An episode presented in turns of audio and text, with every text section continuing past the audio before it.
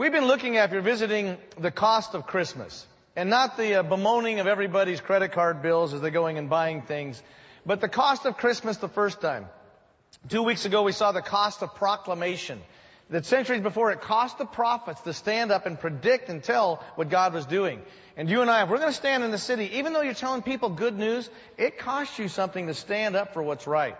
Last week we saw the cost of lamentation. And the most difficult part of the whole Christmas story, why Herod in his insane jealousy killed all the young children two and under, trying to exterminate the Christ. And how far evil will go. God is not the author of evil but He will someday put an end to it. In the meantime, pain is part of the process of suffering that helps us to grow into the image of Christ. Not masochistically, but by the power of God. This morning we take a look at the third cost, and the more of the fun one, the cost of adoration. One of the great favorite characters everybody has of this whole incarnation story. You know what incarnation means? Carne means uh, flesh. If you have chili con carne, you have beans with meats. That's exactly the same word. Incarnation means God with meat.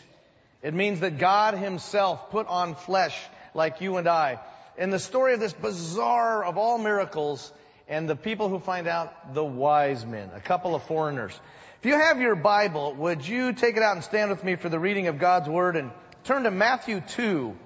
It's on page 784 in your Pew Bible. Matthew 2 verses 7 through 12. We saw Herod trying to figure out where Jesus would be born to destroy them. But then these magi, these wise men from the east continue on in their journey. If you're visiting, when I get done reading, I'll say, this is the word of the Lord, and you'll say, thanks be to God, because God speaks to us. So together as God's people, let's read aloud verses 7 through 12. As you read, listen with your heart, you're reading God's word. Then Herod secretly called for the wise men and learned from them the exact time when the star had appeared. Then he sent them to Bethlehem saying, Go and search diligently for the child. And when you have found him, bring me word so that I may also go and pay him homage. When they had heard the king, they set out. And there ahead of them went the star that they had seen at its rising until it stopped over the place where the child was. When they saw that the star had stopped, they were overwhelmed with joy. On entering the house, they saw the child with Mary, his mother, and they knelt down and paid him homage. Then opening their treasure chests, they offered him gifts of gold, frankincense, and myrrh. And having been warned in a dream not to return to Herod, they left for their own country by another road. This is the word of the Lord. Heaven and earth will pass away, but the words you just read never will. We really don't know uh, how many there were. There could have been two, certainly it's plural. There could have been 38. We have no idea. Through the centuries, they thought three because of the three gifts. We don't know their names. The church later, centuries later, came up with the three different names traditionally. But we do know what was taking place. They're looking at, as we look at these wise men, the cost of adoration. To adore something is to love extravagantly when you adore someone or something. To adore something is you spend without even thinking of the cost. Because the only joy is to bless the object of your love. All of us in here have bought gifts for Christmas that were way too much money. Not because we were materialistic or trying to impress somebody, but we just adored, we loved that person, and this was the perfect gift. Well, as these wise men, these magi, the word magi probably comes from the Medes and the Persians. We don't know totally for sure. But we know that they were court wise men, the astronomers, the kind of the intelligentsia of their culture. They went to great personal expense and traveled a vast distance over two years to be able to come and to worship this Christ. And what we learned from them this morning is first of all, what was the quest behind this adoration? You and I are on a journey in life, every one of us in here. And in this journey, what drives us, what motivates us, to me is always a great mystery. But whatever is behind that adoration, what we're looking for, it pushes us on. We also find out the gifts that they brought in their adoration. When you adore something, even though like they were clowning around saying you were not going to show up without something, when you adore someone, you have a gift. And the gifts they brought were incredibly symbolic. But finally also the gifts that they received from their adoration. And you and I, whatever you're looking for in life, when we come and we worship Christ and we come to His side, the remarkable thing is we try to bless Him because He deserves it. We're the one that gets the backsplash of God's blessing. And it is the great way to live. Well, let's take a look at who these guys were. You got your Bible. Turn back over to Matthew, the second chapter, and starting in verse 1 on page 783 in your Pew Bible. And what is this quest behind their adoration? The longer I live, I am fascinated. Are you not? What makes people do what they do? Verse 1. In the time of King Herod, after Jesus was born in Bethlehem of Judea, wise men from the east came to Jerusalem asking, where is the child who has been born king of the Jews? For we have observed his star at its rising and have come to pay him homage. Well, what do we know about him from this? In Matthew, it's fascinating. Remember, he is writing to the Jews to prove that Jesus is the Jewish Messiah. He uses scripture more than any other writer. This was that which was prophesied by the prophets to show Jesus is for the Jews. And yet, he's the only one that has in this account these wise Gentiles from another land. Isn't this great about God? He tells the shepherds about their Jewish Messiah through the angels as they break into the heavens, the time-space continuum and sing. But he tells these Gentile foreigners through the heavens themselves as they are studying the stars. Now, we don't know exactly what it was as far as what drove them, but in the first century BC, there was this general feeling that something was going to rise up in Israel. Several of the Roman historians wrote about it. Not just Suetonius was he talked about it, but even Tacitus said, quote, there was a firm persuasion at this very time the East was to grow powerful and a ruler from Judea would acquire universal empire, unquote. That everybody was kind of looking to Israel in this sense, just kind of bubbling up. So that they saw something. We don't know what it was. We know that Sirius, the dog star, also called the prince star, made a low helioptical orbit at this time. We know that Halley's comet came by about 5 BC roughly at this time. We know that also Jupiter and Venus and Mars aligned about in 4 BC. No, who knows what they saw, but they knew that meant a birth of a king. And so they put their money where their mouth is and they start walking. In fact, there's a tradition that what drove Marco Polo was not just to find the trade route, but he had heard of something called the Annals of Sufi Abbas which were supposedly the writings of these magi, these Persians and Medes when they went back and said they found the Christ child. Now, who knows? It was probably just tradition, but it was one of the things that was pushing him on. Well, the great difference is that there, they were willing to spend their money and their time to fill that hole in their heart. Isn't it funny how many people sit around and whine and complain about their lives and don't do anything to change it? Or how many of us just learn to settle for second best and kind of the slop of the world when God is calling us? And so when, when we get into those situations, the question is, can we figure life out? And I want to tell you, a lot of times, people think by going through this direction that by taking advantage of others, I know in LA and other big cities, the general rule is look out for yourself because those so and so's will get you. And do you know why you think that? Because those so-and-sos will get you. That's why. Because big city living, it gets really tough. So people get really hardcore and they look for them and they try to think it's God wants me to take care of myself. Two things that are never found in scripture. Cleanliness is next to godliness.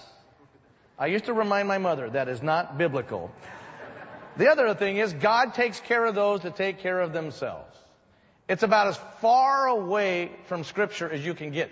God takes care of those who ask for help. But man, in this world gets tough. One of my favorite stories of, uh, uh, have you ever read this criminal lawyers award contest? Uh, the bar association gets together bad attorney stories, true ones. This has got to be one of my favorites. True story. In Charlotte, North Carolina, a couple years ago, a lawyer purchased a box of very rare cigars, very expensive, and took out insurance on them. Then he turned in a claim because they were destroyed, quote, in a series of small fires.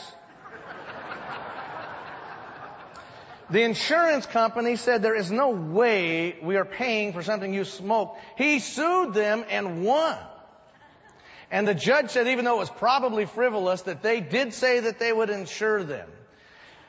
He got $15,000 settlement. Here's the best part of the story.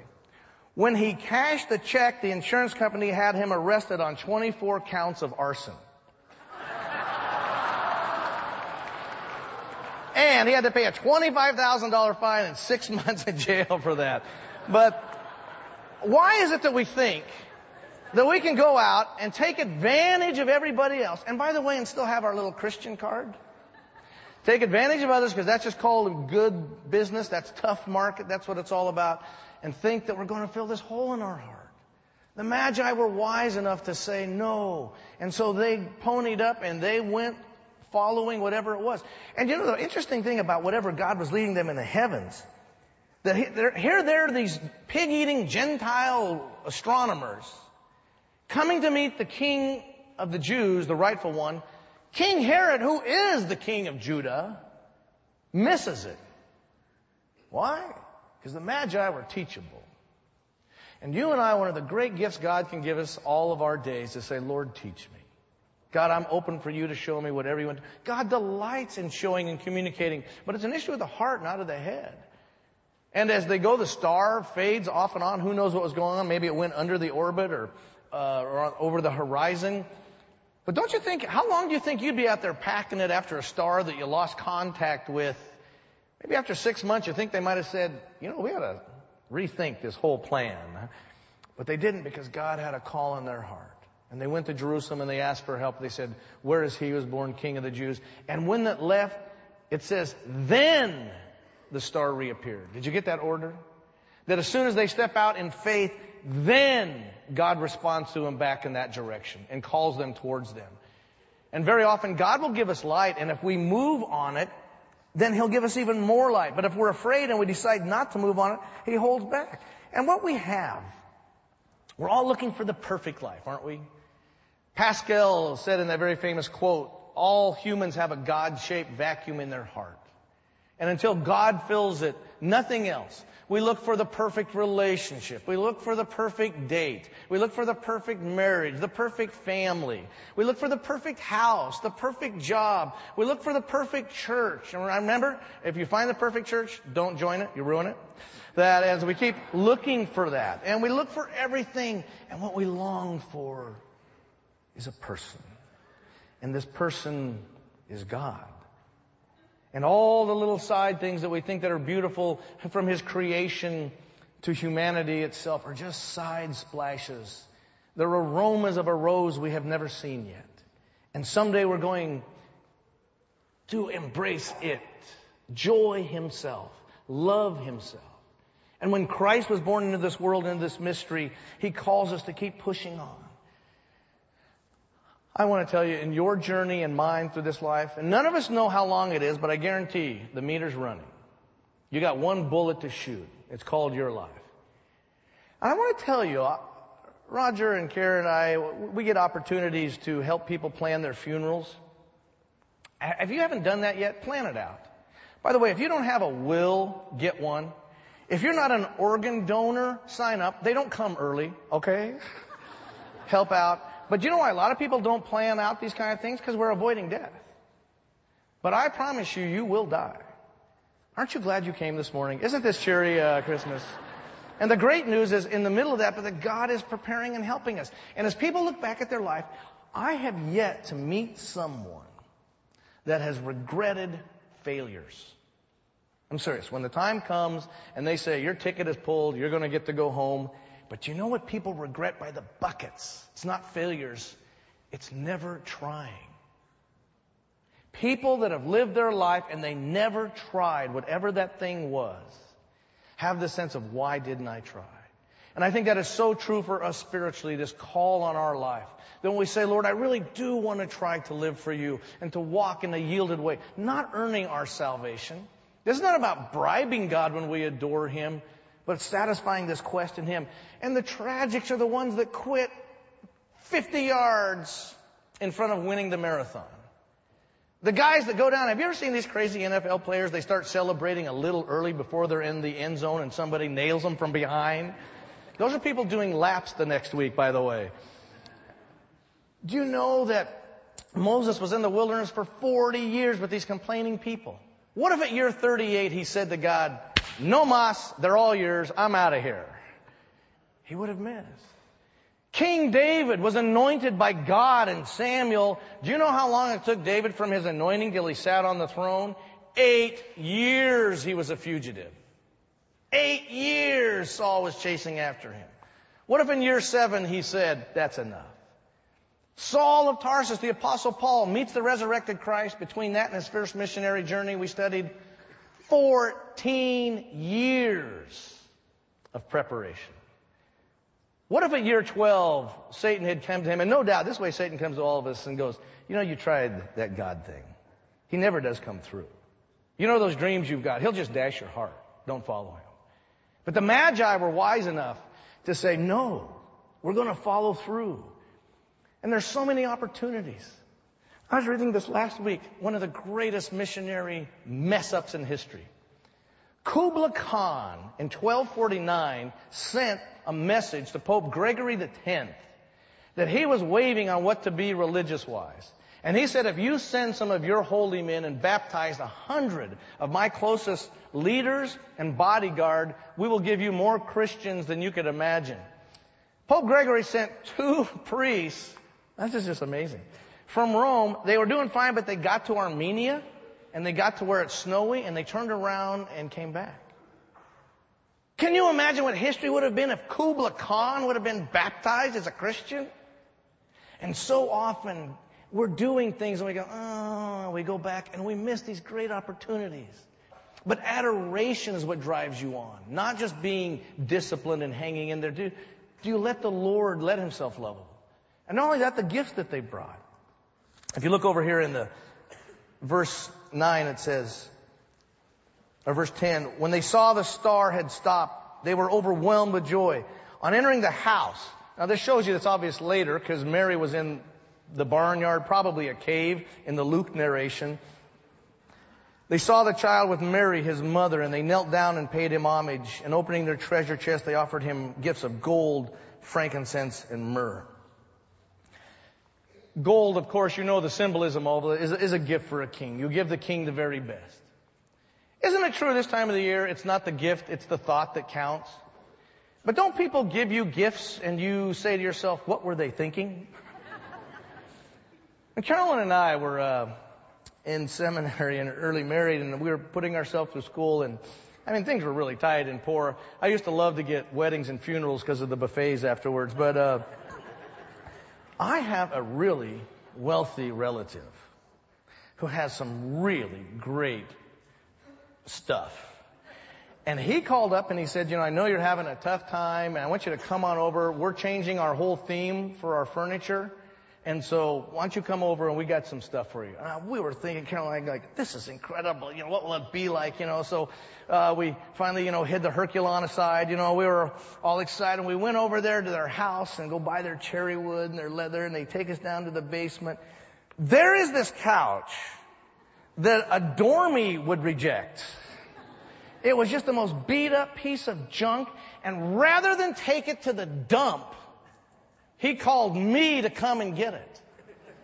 So, and he also had this old drawer, and so I said thank you, and I shut his lips in it, and then, uh, well, I want to tell you my feelings about him. Obviously now there's still a little resentment. I might get some counseling for this, but do you think God feels any different when we go cheap on him? When we say, oh God, if it's convenient, I'll serve you. You know, and Lord, when I'm not so tired, I will get up and read your word and actually pray to you and shut up so I, I could actually listen so you can direct me. But right now I've got a lot of stuff going on. God, when time's ready, I'm going to help the church. I sure am. When there's a church worth my talent, you know, worth helping. When I meet a small group that really is lovable versus these weird Christian geeks, you know, then I'll really help you. And Lord, I want to tell you, times have been tight. But as soon as I make a lot of money, Lord, you're first on my list. God says, forget it. You've been told God will accept whatever you give Him. You were lied to. Because the Bible doesn't say that. The Bible says, God says, I will take the best of what you have or I will take nothing. You can't give Him the best of what you don't have. But when we give Him the leftover chump change and the crumbs of our time and we say, Oh, I love you, Jesus, He says, don't play that game with me. I love you too much for you to pretend that I'm just an add-on to your life. I am God or I am nothing. And he does this not because he's insecure, he needs us. He does this because he wants us and he loves us. In this adoration, they bring the very best, the gifts of the gold. In fact, the word latreia, the Greek word for worship, most of the time in the New Testament, laity, the liturgical comes from that. You know what it means? Wages for service. It was what they were paid originally. And what it finally meant is that you would come and the wages, it cost you something. It costs you, and you are such smart people to be here this morning. And if you're visiting wherever your home church is where they're preaching Christ, to set aside time to worship the Lord because it fills your tank up. And we get this love relationship between the Creator and the creation. And it overflows. What about, remember when Mary, John records, took a pound of costly ointment of pure nard. Nard was so expensive because the oil base to it came from the oil from whale's brains. You don't find a lot of those laying around. And then they would put incredible spices into it. And that's why when she poured it on the feet of Jesus, Judas says, you could have sold that for a year's wages. It's probably worth more than that. And Jesus said, you're right. What a waste. No. He said, leave her alone. She does this from adoration. Why did she adore Jesus? Because he was the first man who showed her any respect and forgave her. And he said, who, he who is forgiven much loves much. When you know, not that you think or you carry it around intellectually, when you know who you are, and like when I do, and we're in front of a holy God, you need to feel very afraid.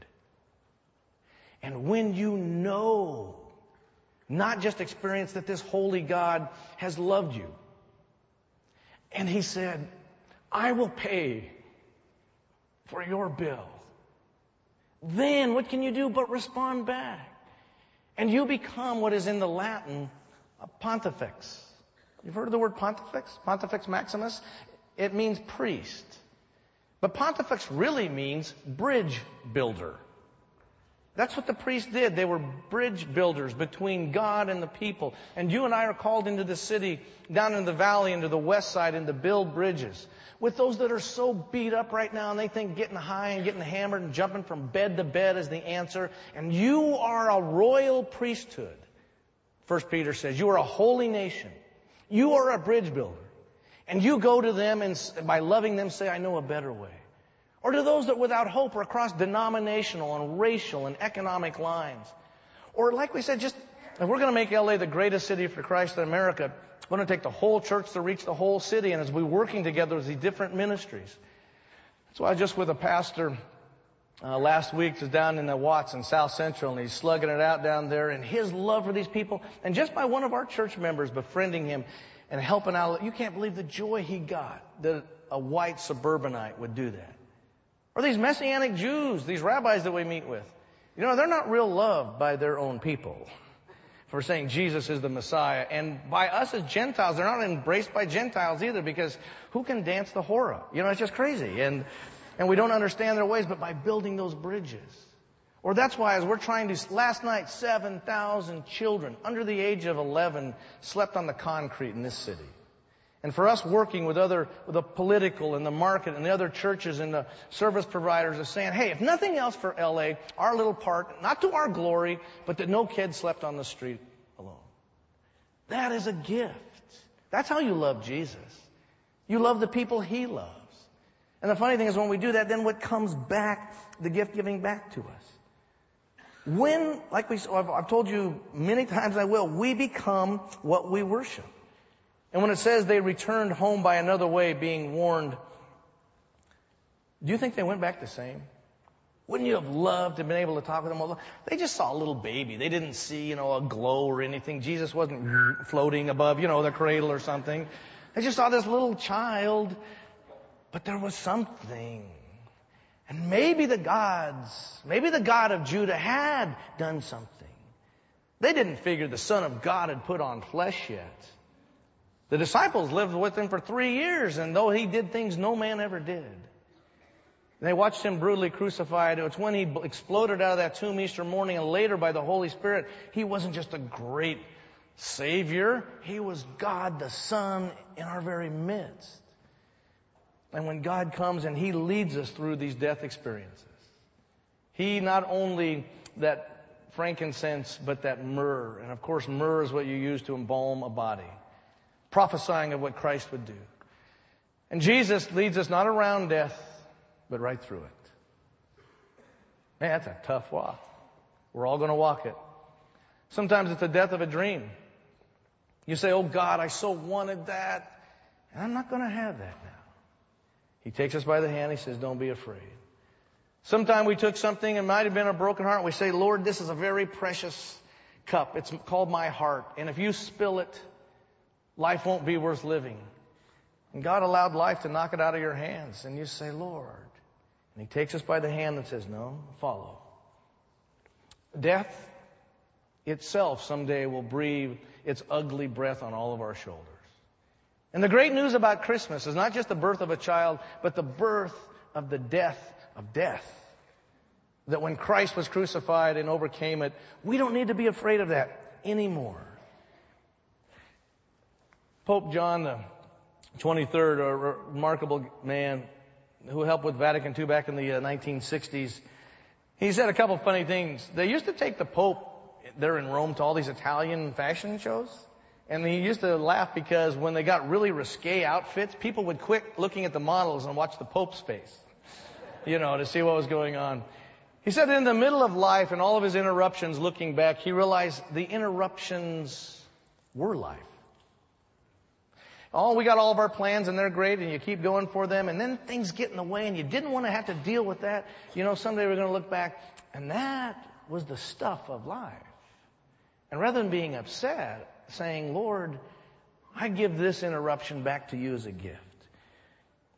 Someday, we're all going to stand before the Lord. And when Christ comes back, some generation is going to get a last deal of the deck.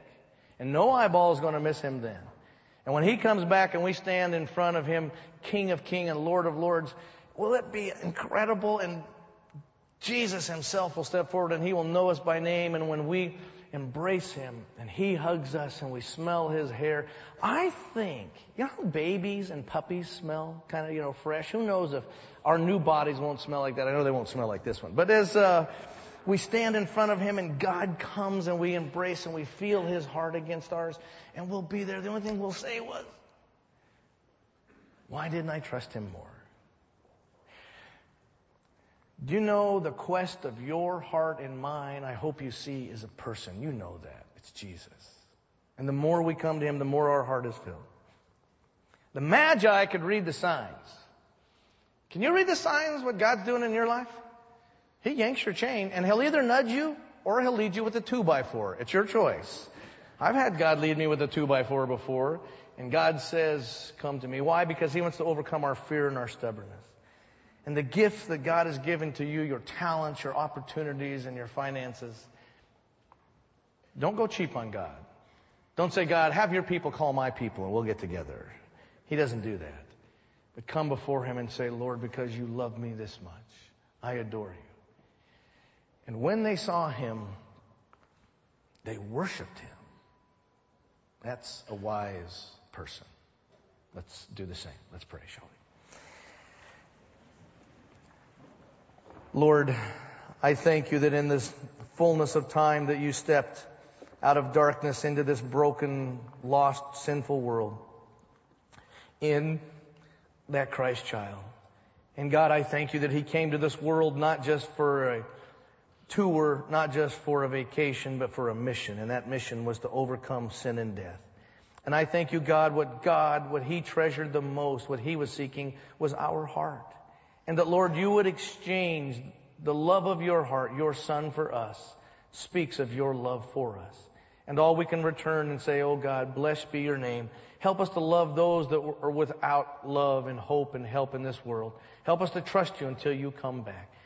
And Lord, as we now come before you with our tithes and our offerings, we thank you for the gift of being able to give back to you, Lord, what you have loaned to us.